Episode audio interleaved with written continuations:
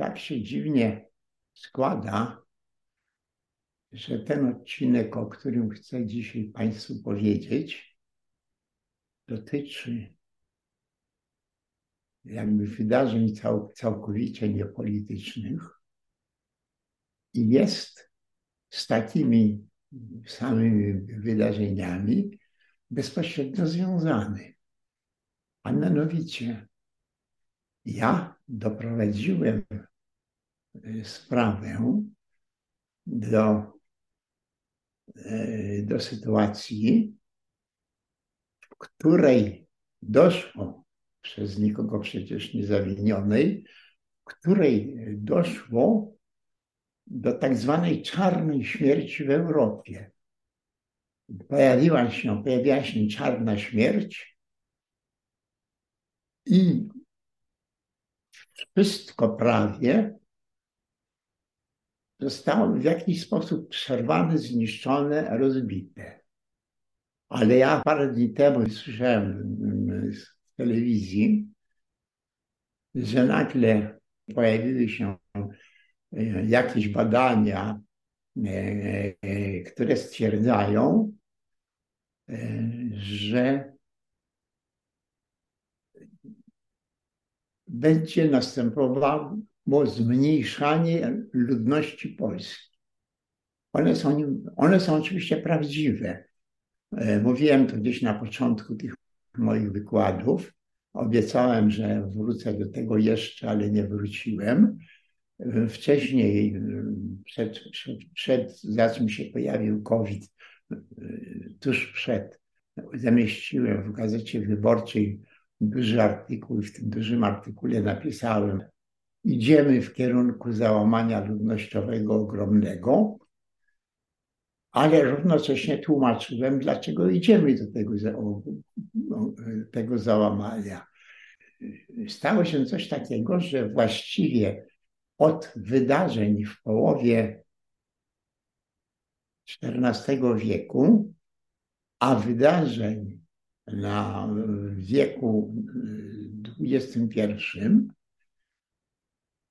do, do, dojdzie z, ze zbliżonych przyczyn, e, dojdzie do załamania demograficznego. To nie ja przecież wymyśliłem, tylko ja wiem to e, prowadzonych badań naukowych, e, które przez to całkowicie jawne. Po prostu ani dziennikarze, ani politycy to o tym nie słyszeli. Ja, ja miałem do tego wrócić, ale teraz nagle oni sami usłyszeli i, i już się szykują, żeby ten spadek urodzin podnieść do góry. To jest bzdura. Nie mogą podnieść do góry, bo w różnych, w zależności od e, źródeł, których na świecie jest sporo, tylko że gazety o tym nie piszą, historycy o tym nie piszą. Mamy tutaj dziesiątki, setki, tysiące książek, które zajmują się XIV e, wiekiem i także połową XIV wieku i się słowem nie wspominają, że wtedy od jednej trzeciej do jednej czwartej więcej niż jedna czwarta ludności Europy, prawdopodobnie mniej niż jedna trzecia ludności Europy, spadła, y, przestała, e, wymarła po prostu. I to wymarła w ciągu, w bardzo niedługim okresie. E, czarna śmierć okazała się w roku 1347. Badacze europejscy późniejsi wyłapali ją na Krymie w miejscowości Kawpa w roku 1347. Tam pojawiła się ta choroba. Tego samego roku pojawiła się ta choroba na wyspie Kreta, greckiej wyspie wysuniętej w stronę Morza Śródziemnego aż do roku 1356 y, obeszła, ta epidemia obeszła całą Europę. tej Europie spowodowała straszliwe straty w ludziach.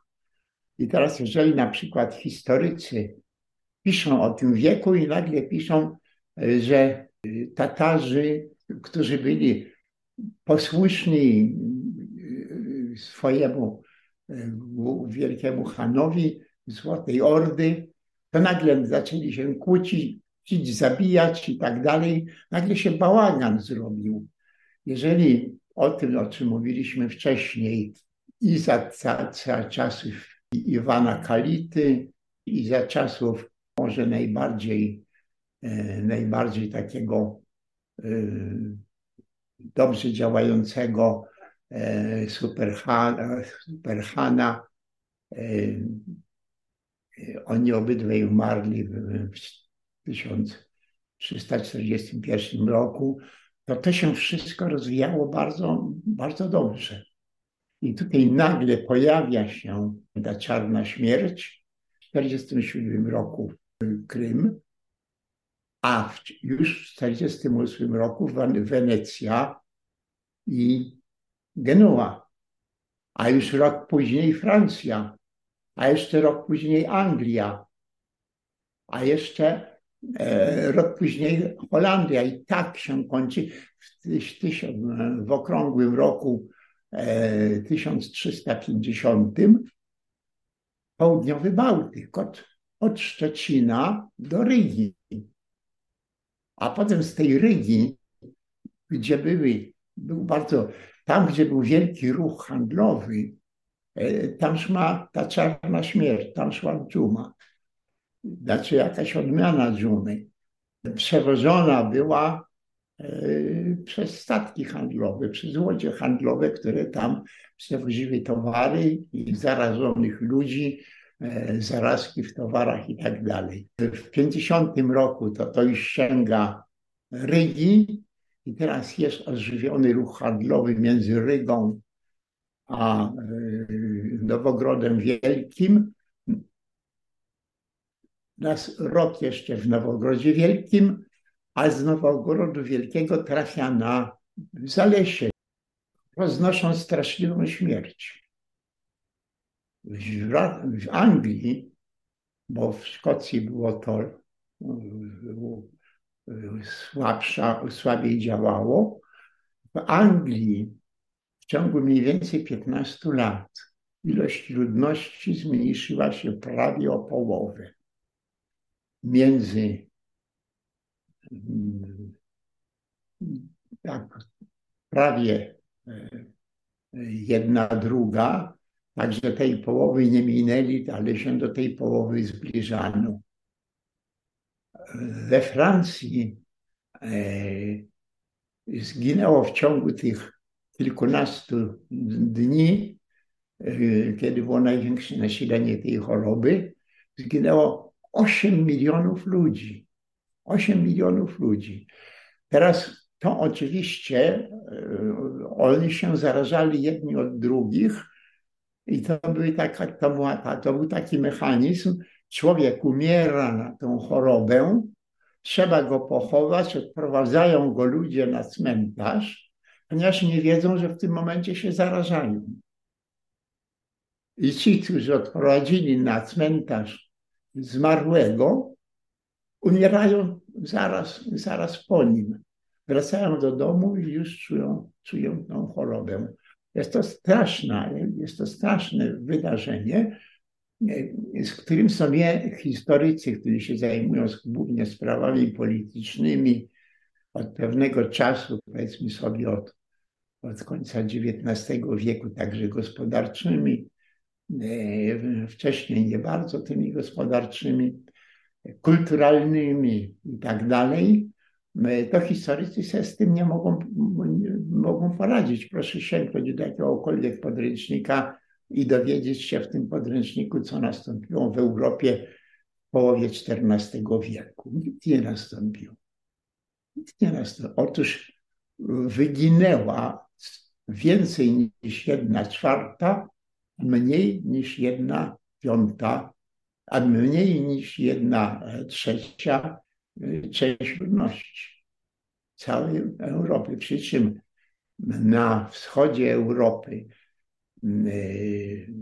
już na Bałtyku, gdzie ten ruch handlowy był mniejszy, to, to są to już mniejsze historie, ale one nie obejmują całej Europy, one obejmują, idą od wybrzeża do wybrzeża. I teraz, jeżeli na przykład to jest Francja, która ma na, na zachodzie ocean, na północy y, kanału La Manche, na południe Morze Śródziemne, to z trzech stron tutaj idzie i cała Francja. W Wielkiej Brytanii, w Irlandii, wszystko to idzie na północ. Ogromny na przykład skok w Wielkiej Brytanii następuje między lipcem a grudniem w ciągu niespełna pół roku.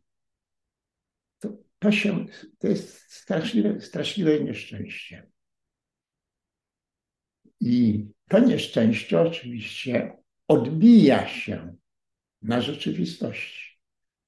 I teraz, jeżeli e, wrócimy dzisiaj do tego, co można usłyszeć przez telewizję,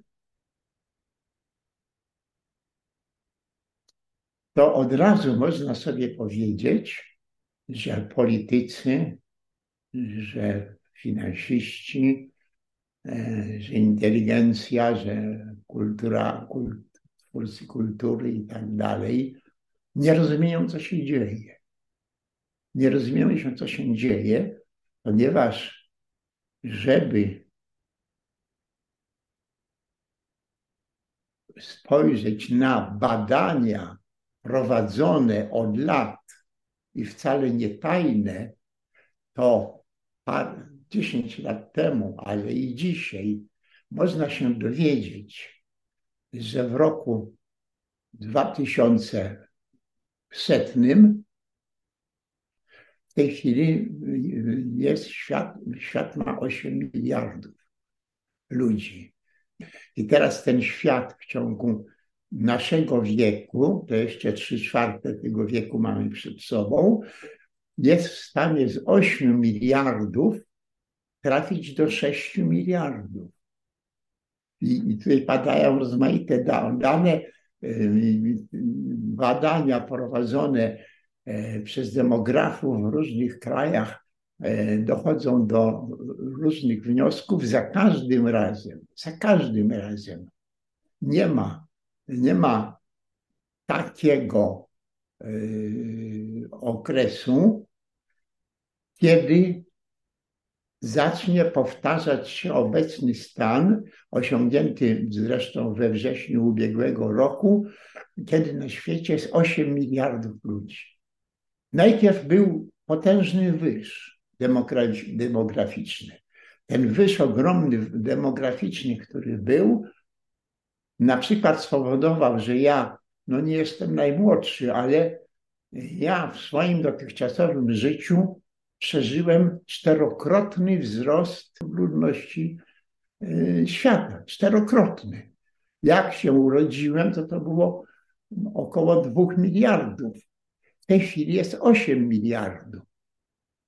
I teraz y, wielkie wyże demograficzne, które nastąpiły po I wojnie światowej, które nastąpiły po II wojnie światowej, po II wojnie światowej kolejno dwa wyże e, wielkie demograficzne. Przecież myśmy w oparciu o te wyże szykowali e, powstanie, ponieważ wiedzieliśmy, że, że podczas tego wyżu się musi, musi się cały system załamać.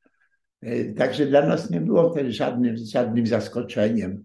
Ale najpierw to były te ogromne e, przyrosty. Te przyrosty się skończyły na początku naszej obecnego stulecia i teraz następuje spadek.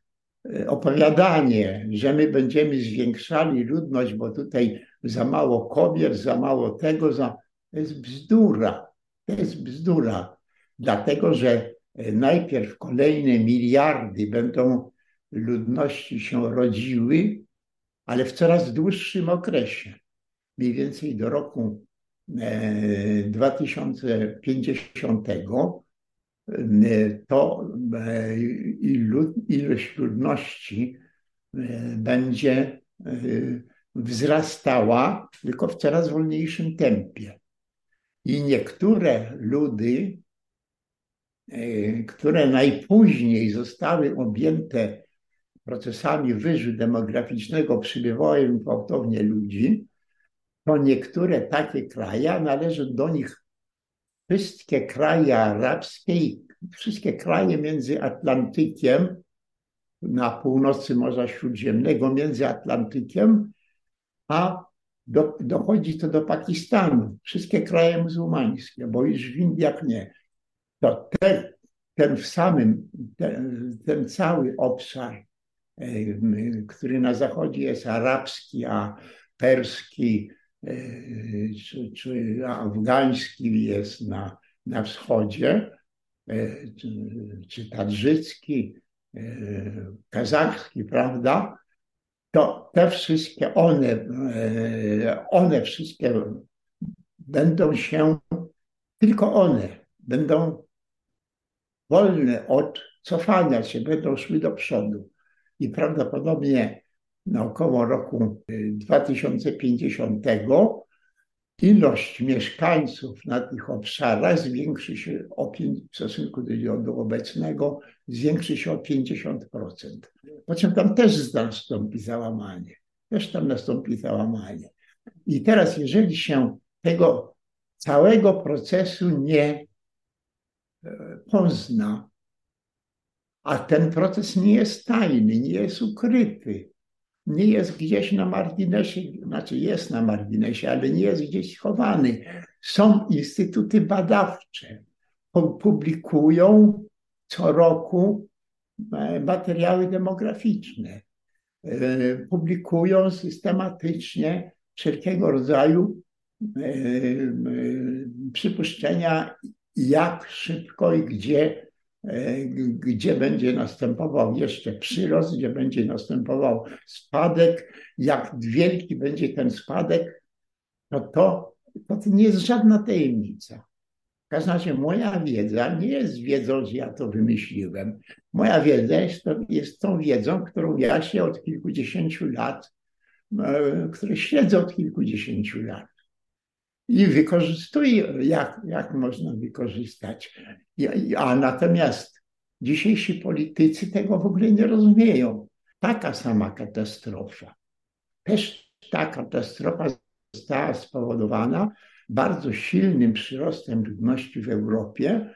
W drugim tysiącleciu nas, naszej ery rosło to coraz szybciej. Jeżeli ja mogę powiedzieć, E, że za mojego życia się czterokrotnie ilość ludzi na świecie zwiększyła, oni mogli powiedzieć, że się zwiększyła sześciokrotnie. I jak się zwiększyła sześciokrotnie, to coś musiało przyjść. I przyszła czarna śmierć. Jeżeli tego nie, nie, nie sobie nie zrozumiemy, nie, nie E, jakoś nie przyswoimy, to nie zrozumiemy także e, historii, która się działa, która się jeszcze dzieje dzisiaj, ale która się działa tak jak my się teraz zajmujemy, która się działa w połowie XIV wieku. Ten ogromny przyrost umieralności, te miliony, które zaczęły, e, które zaczęły wymierać,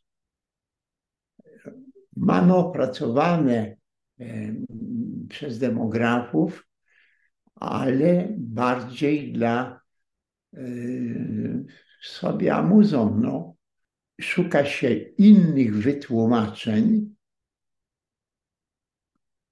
gdy podstawowym wytłumaczeniem jest fakt e, w wieku XIV jest fakt, że ludność Europy spadła o, od jednej czwartej do jednej trzeciej. Jest to fakt. Jest to fakt, który przecież nie mógł minąć bez zauważ- niezauważony, tylko że go współcześni historycy nie chcą, nie tylko współcześni, wcześniejsi także nie chcą go, nie chcą go zobaczyć. były skutki? Jakie były skutki w Europie, jakie były skutki we wschodniej Europie, jakie były skutki na Zalesiu, jakie były skutki u e, Tatarów, u, u, u ludów tych e, azjatyckich, e, bo przecież wszystko to, to dawało skutki. I teraz historycy się bardzo często głowią, jaki to mógł być skutek. Skutek był bardzo prosty. Skutek był po prostu bardzo prosty. To się wcale nie, nie, nie zaczęło na Krymie, kafie na Krymie. To przyszło ze wschodu, a epidemia straszliwa przyszła ze wschodu i przez Europejczyków, i to zachodnich Europejczyków, bo w kolonii w Kafie, która była kolonią Wenecji, Y, to naprawdę nie żadne dzikusy, tylko ludzie e, wykształceni zauważyli, że tutaj nagle coś strasznego się zaczyna dziać. Otóż to przyszło gdzieś ze wschodu, ale żeby przyjść ze wschodu, musiało iść albo północnym brzegiem Morza Kaspijskiego, albo zachodnim brzegiem Morza Kaspijskiego. To są dwie drogi, które prowadzą e, ze środkowej Azji, gdzie gdzieś się tam e, zaczęła, e, ta zaraza gdzieś się tam zaczęła, chodząc obojętnie po której stronie północnej czy zachodniej Morza Kaspijskiego, trafiła na dolny, na, na obszar dolnej Wołgi, a ściślej mówiąc na obszar między dolną Wołgą a, a Donem, tak zwany Kipczak, kraina, która była e, zamieszkała e, przez różne ludy, e, różne ludy azjatyckie, które pożyły razem Złotą Ordę jeżeli w tej Złotej Ordzie tylko część ludności na, na Zalesiu, i to chyba bardzo wyraźnie mniejsza część ludności, to nie były ludy azjatyckie, przybyły z Azji, północnoazjatyckie, a tą mniejszością to były ludy europejskie. To, były, to, by, to byli, była, był jakiś napływ e, Rusu, Rusinów, Rusów jakiś napływ e, z Rusi Kijowskiej. Używamy określenia Rusi Kijowskiej, chociaż to jest e, są byli żywe w jakiejś mierze. To, to rosyjscy uczeni XIX-wieczni wymyślili tą nazwę Ruś Kijowska. Ona, ona się nie nazywała Ruś Kijowska. Ona się po prostu nazywała Ruś tylko i wyłącznie Ruś. Natomiast e, Zalesie bardzo długo e, do tej Rusi zaliczyć nie było można, dlatego że Rusini tam nie mieszkali. Jak przychodzili, to przychodzili ze swoimi książętami, e, przychodzili kupcy i tak dalej, to się trochę, trochę się tych Europejczyków tam Słowian zbierało, ale po prostu Zalesie to jest taka udawana, uda, y, Zalesie nie tylko wówczas, ale w następnych jest tylko udawana część Europy, udawana część Europejczyków. Dlatego, że większość są to potomkowie różnych plemion na ogół północną czy zachodnioazjatyckich, czy nawet południową, bo to z od strony Kaukazu też nadchodzili. W każdym, w każdym razie na pewno nie ludność europejska. I teraz, co się stało? Za czym jeszcze ta czarna śmierć trafiła na Krym, to musiała przejść przez Kipczak, a przechodząc przez Kipczak, zostawiła całą zara zostawiła zarazę, bo ona przechodzi do przodu, z dnia na dzień przybywa ogromne przestrzenie. Jeżeli oby, drogę tam wzdłuż Europy, wzdłuż wybrzeży europejskich od, od Morza Czarnego do Zatoki Fińskiej, całym tutaj obeszła e, no, w parnaście dni, to, e, to jest to oczywiście błyskawiczne przejście. I te, ale teraz to błyskawiczne przejście powoduje, że potęga, jaką stanowili Tatarzy przed tą wielką klęską e, ludności, ludzkości, to oni byli potęgą, która groziła całej Europie. Dotarli do Morza Adriatyckiego, dotarli do Morza e, e, południowej części Morza Czarnego i tak dalej. Dotarli, docierali dotarli do Legnicy, dotarli e, e, do Bułgarii. Potężna. Przez cały ten okres, a zwłaszcza ten okres bardzo e, bardzo takiego wybitnego E, wielkiego Hana, to są lata 40, kończy się w latach 40, 1341, 42 się to kończy, to ta, ta potęga, która groziła Europie, została zniszczona u podstaw. I ta potężna, ta potężna Złota Orda e, nagle ma Hanowie, zresztą umierają też księ, księ, książęta na obszarze Zalesia, na pewno jeden, a, a, a w rzeczywistości e, kilku, e, tylko po prostu tego jednego można było, można było lepiej poznać. I, i, i, I doszli do wniosku, że właśnie zaraza go zgubiła, a innych nie a to też ich gubiła zaraza, ponieważ droga do Europy prowadziła przez Kipczak, obchodziła całą Europę, wybrzeże całej Europy, dochodziła z powrotem do górnej Wołgi i Wołgą dochodziła znowu do tych biednych Tatarów. Biednych mówię, ponieważ dostali nie raz epidemię, tylko dwa razy dostali epidemię z dwóch stron. E, tereny zagrożone to były tereny położone względnie blisko morza.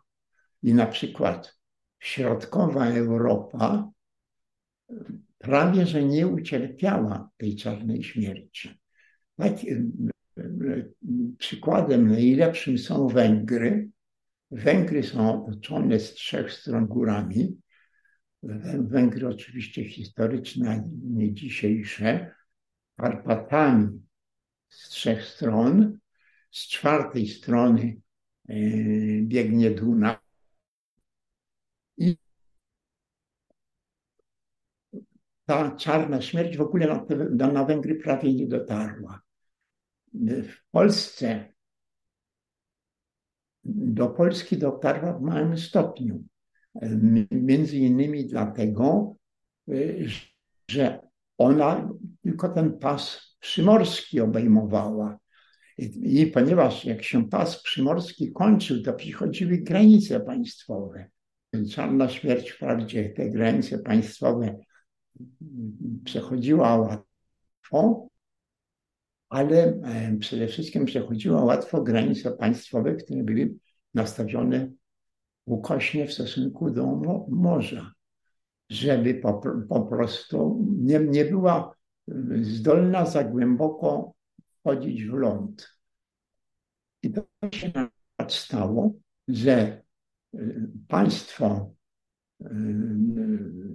takie państwa jak Czechy, Luksemburczyków, rządzone przez, w czasie przez dynastię Luksemburczyków, jak Węgry przez dynastię Andegenów, jak Polskę przez Kazimierza Wielkiego, jak Austrię, Habsburgów już, jak powstające, powstające państwo dopiero, Szwajcaria. Ta, jest pół, taka bardziej północna Szwajcaria między górami, po, po, tej, po tej wewnętrznej stronie Alp. To w tych krajach nie nastąpiła, nie nastąpiła żadna wielka katastrofa. A ponieważ nie nastąpiła żadna wielka katastrofa, to ich siły. I teraz, jeżeli Tatarzy w Kipczaku zostali mocno dotknięci i, i już właśnie się nigdy nie podnieśli z tego załamania, próbowali ratować się, próbowali robić, robić rozmaite rzeczy. Na krótką metę to się udawało, na dłuższą metę nie, po prostu skończy, skończył się okres tego, tego, turecki, tego tatarskiego strachu nad Europą, przynajmniej nad Europą Wschodnią i Środkową. To tutaj to na wszystko nastąpiło, ale na przykład Polska, czy, czy Węgry, czy Czechy w tym czasie stały się europejskimi potęgami. Ale jeżeli w Anglii zginęło więcej niż jedna, niż część, może połowa, prawie połowa w Anglii zginęła ludzi, to jak one mogły być wielką potęgą w stosunku do takiej, takich Czech, e, e, które, czy Węgier, Węgier, których po prostu w ogóle nie dotknęła e, czarna śmierć. I toczyła się, zaczęta wcześniej w, w latach 30.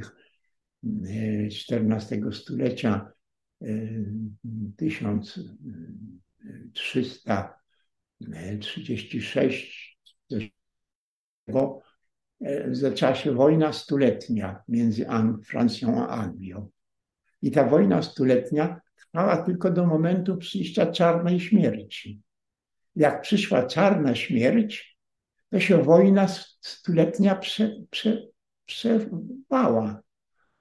Po prostu nie było żadnej, wo żadnej wojny nie, zawarto pokoju, nie, nie, nie wprowadzono żadnych tych, tylko po prostu tak wielkie straty były demograficzne, że oni nie mieli siły, żeby z sobą nawzajem walczyć. I dopiero w następnym stuleciu, pierwszej, już, już w pierwszej połowie, e, to, e, to Wielka Brytania zdolna była do tego, żeby wznowić wojnę, e, żeby wznowić, wznowić wojnę z nią. I ona oczywiście trwała 100 lat, tylko po drodze było kilkadziesiąt lat, kiedy ani Francuzi, ani, ani Brytyjczycy e, nie, nie mieli e, możliwości walki z sobą. To zmieniło układ w Europie.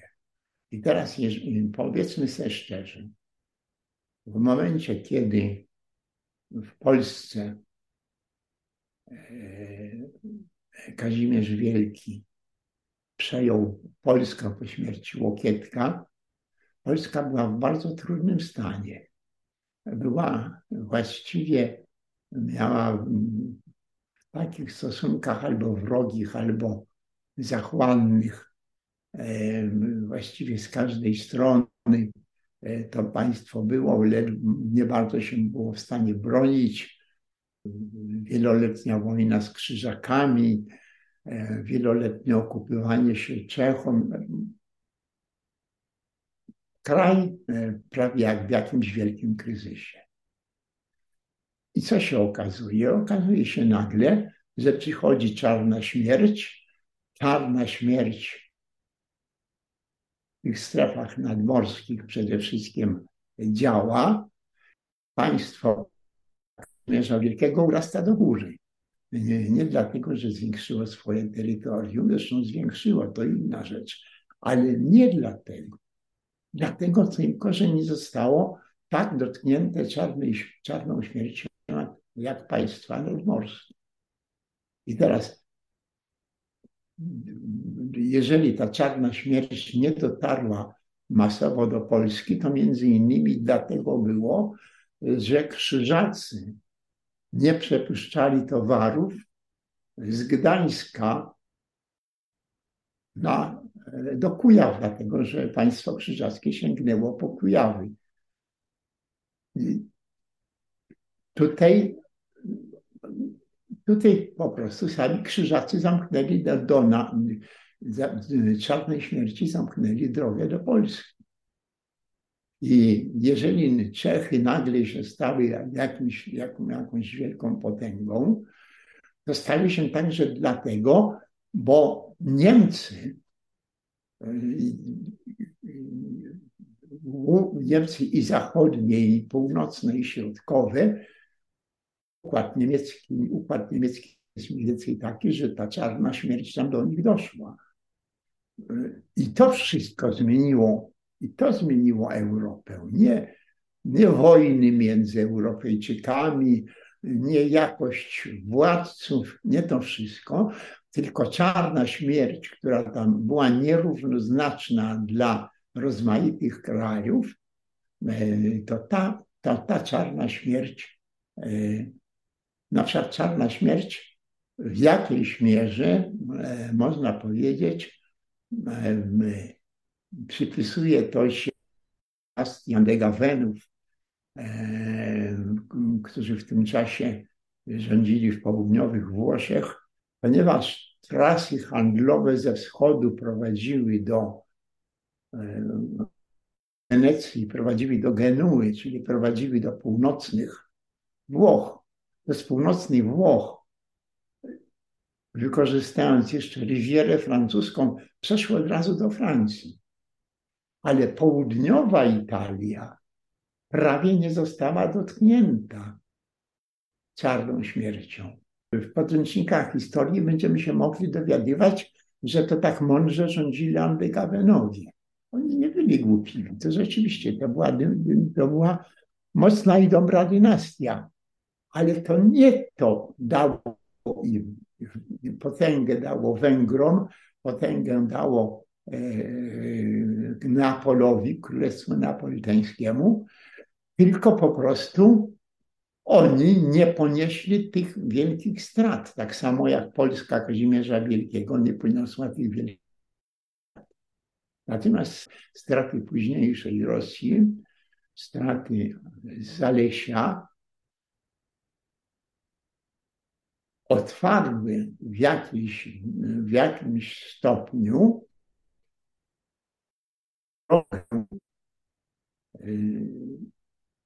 do tego, że, że Moskwa zapanowała nad Księstwo Moskiewskie zapanowało w tym wieku i w następnym wieku nad, nad Zalewem. Otóż czarna śmierć szła przede wszystkim na, na, na brzegu E, Bałtyku, e, nie na krzyżackim brzegu Bałtyku, bo krzyżacy nie przyszedł na południe, tylko na łotewskim brzegu, na Rydze i na Dźwinie. Ale stamtąd czarna śmierć, tak jak handel, idzie najpierw do Pskowa, to jest blisko morza, potem do Nowogrodu, potem do Zalesia, ale gdzie idzie do Zalesia? Przechodzi górą, północą, nad obszarem państwa e, moskiewskiego. Państwo moskiewskie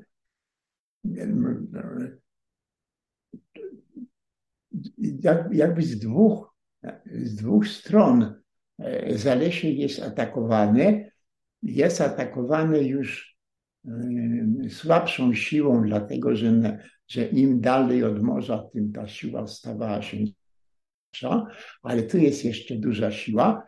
I teraz z jednej strony od Rygi, Pskowa, Nowogrodu dochodzimy do, dochodzimy do Wołgi, do, z jednej strony, idąc w górę rzeki, z drugiej strony, zresztą do tak zwanego, do, do miasta, które się nazywało Dolny albo Północny, albo Morski e, Nowogród, albo Turny Nowogród, założone podobno e, przez ludzi z Nowogrodu tego prawdziwego. Z drugiej strony tu przychodzi zaraza. I teraz te dwie zarazy się spotykają i kraje, które się przede wszystkim przedtem rozwijały wzdłuż tej bardziej północnej strefy, to te kraje dostają e, na Rusi, e, na, na, na Zalesiu, e, te kraje dostają większej, większych znacznie strat, a położone za lasami zapasami lasów położone księstwa moskiewskie, odseparowane niejako od tej drogi, która przebiegała na północ od mają tą klęskę wystarczająco mniejszą. I teraz nagle, jak się już kończy czarna śmierć, to nagle Moskwa, nie, e, według historyków, e, to jest Iwan Kalita. Owszem, Iwan Kalita był na pewno e, wybitnym księciem moskiewskim i, i na pewno to księstwo moskiewskie tak naprawdę, tak naprawdę to on to księstwo moskiewskie uformował. To, to jest prawda. Ale gdy przeszła czarna śmierć, to już ta północ traci, a ta część środkowa z Moskwą zaczyna nagle być mocarstwem. Pierwsze księstwo, które powstało w istocie dzięki pomocy Tatarów i które było wiernym, nigdy nie zdradzali, byli wiernym sługą Tatarów, łącznie z Iwanem e, Kalitą, wszyscy oni, e, to nagle oni się okazują, to, to nagle to państwo protatarskie i, i nie za silne staje się najsilniejszym państwem e, Zalesia i kolejny, kolejny władca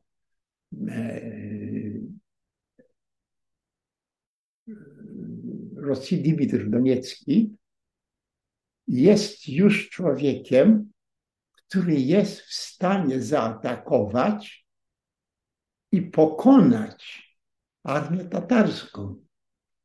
Tu następuje ta ogromna zmiana. I w tej ogromnej zmianie uczestniczą przede wszystkim, przede wszystkim na przykład wyrasta bardzo silnie Polska ale jeszcze silniej wyrasta nagle Litwa. Powoli ta Litwa, ponieważ Litwa to są lasy daleko, oddalone lasami od morza, to jest rzadka ludność, nie, nie przechodzą tam tranzytowe drogi handlowe. I ta Litwa już zaczyna w poprzednim wieku e, organizować się państwowo, ale dopiero w następstwie e, jest w stanie e, uzyskiwać one przez ma, ma zasadów imperium e, Złotej Ordy. I ta Litwa, która zaczyna powiększać się nagle, to się, to się powiększa nie o ziemię podległe Złotej Ordzie, tylko ziemie, które nie podlegają złotej ordzie. Złota Orda nie poszła na północ Rusi, tylko poszła na południe Rusi. Znaczy, zaczęła iść na północ, ale zawróciła, bo nie, nie, nie było tam co szukać. Poszła na południe i na tym południu zresztą dotarła e, z całą mocą e, do e, księstw Halickiego, Włodzimierskiego i tak dalej, a zresztą weszła, trzykrotnie weszła na tereny Polski. Trzeci, trzeci raz to właściwie dwa razy były, ale nazywa to się, że jeden, bo, bo krótka przerwa. To to potężne państwo nagle się staje państwem słabiutkim. Litwa, która najpierw zajmowała ziemię e, przed czarną śmiercią, która zajmowała ziemię, których Tatarzy nie chcieli, e, których tam ściągali od nich jakieś opłaty, no, tak jak od Nowogrodu, ale ten twórca właściwego tego potężnego państwa, Giedymin, e, jest w stanie opanować jego, e, jego synowie, w stanie opanować te ziemie, których nie, nie kontrolują Tatarzy, to ziemie na południe są już ziemiami pilnowanymi przez Tatarów. I teraz e, wymiera dynastia, e, która rządziła e, państwem halicko-włodzimierskim. I zostają dwóch kolejnych wielkich księżąt. To są, to są z rodziny Piastów, ale mazowskich. I drugi z nich e, zawierał układ e, z Kazimierzem Wielkim na przeżycie, na tej zasadzie, że e, jak ja umrę pierwszy, to ty przejmiesz moją tą, moją no, Kazimierz Wielki nie umarł pierwszy, na szczęście. W tej sytuacji umiera, e, e, tutaj wymierają e, książęta właśnie Rurykowicze, Haliccy i Włodzimierscy. Dwóch kolejnych, dwóch kolejnych Jerzych, którzy zmieniali, no zresztą imiona zmieniali, którzy są Mazowszanami z, księstwa mazowickiego. Jak oni wymierają, to w roku 1340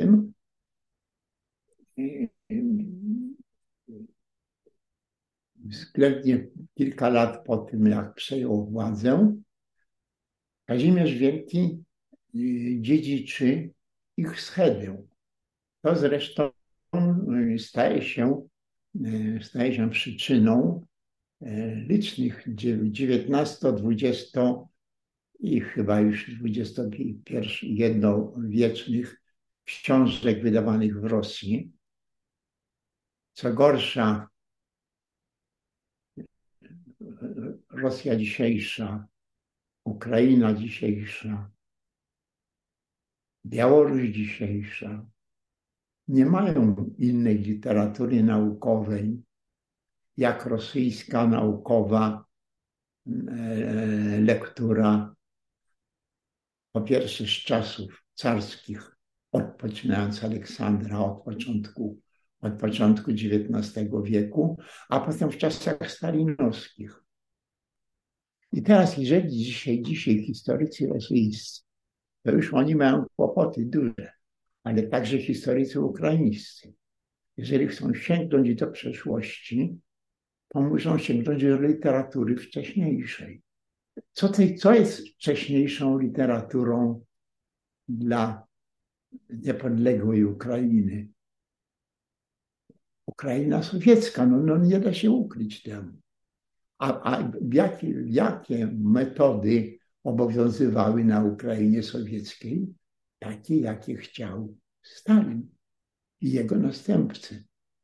To samo, to samo z Białorusią, ale nie tylko, no z licznymi innymi krajami. I stąd e, najprzeróżniejsze, na przykład dowiadujemy się, i dowiadujemy się powiedzmy ze książek i rosyjskich, i książek niestety ukraińskich, że zbrojnie zagarnął e, Władysław e, Kazimierz Wielki, zbrojnie zagarnął Ruś Czerwoną.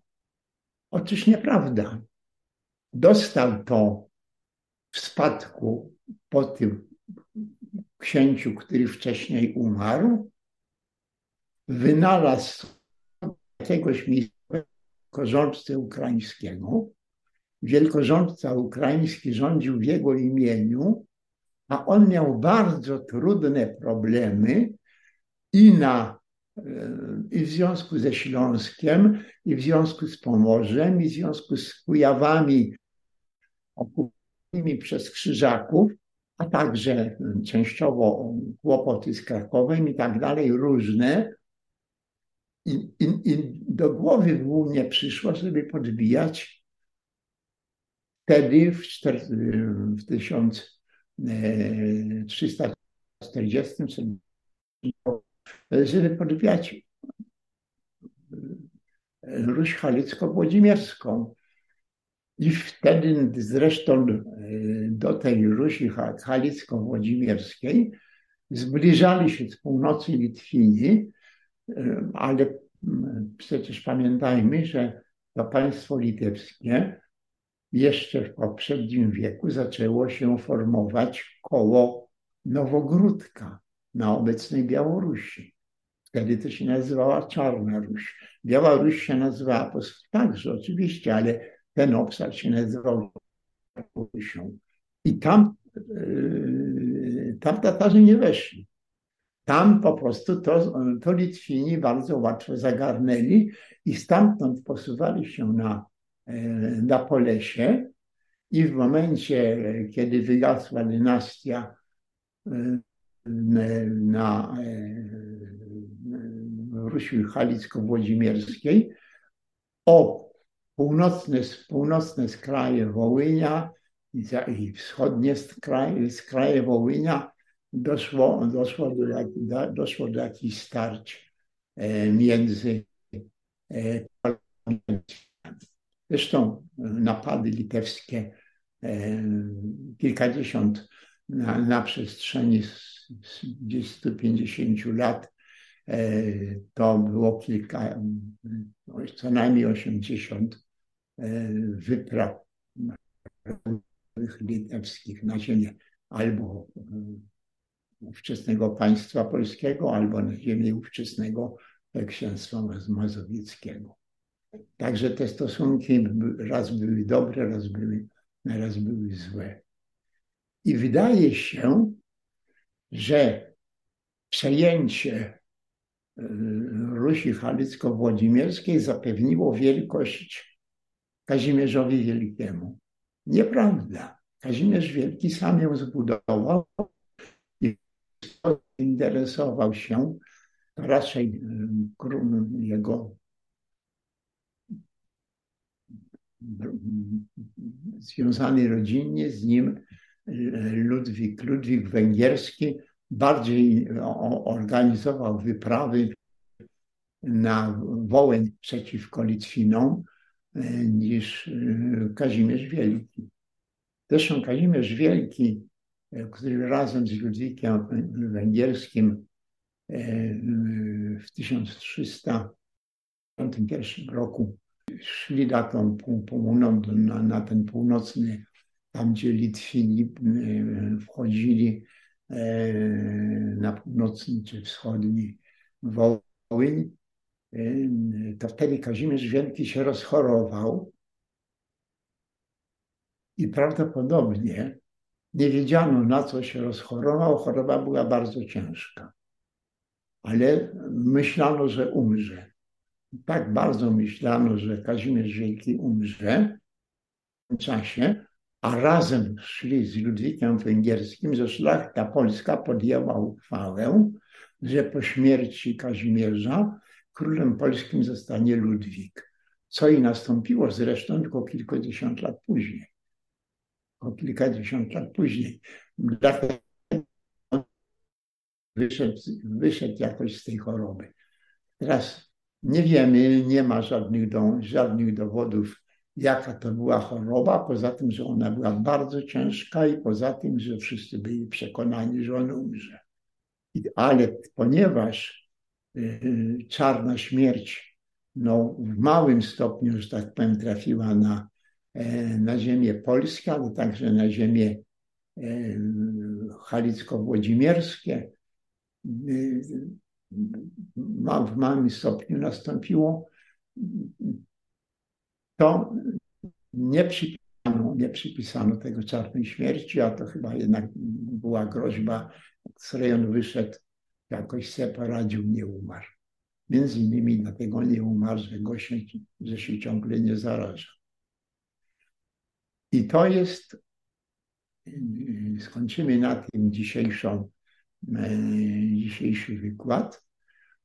I to jest pokazanie takiego przełomu, którego nie dostrzegają historycy, e, że doszło do straszliwego nieszczęścia, być może w okresie najazdu Hunów była podobna katastrofa, być może, ale nie jest to pewne.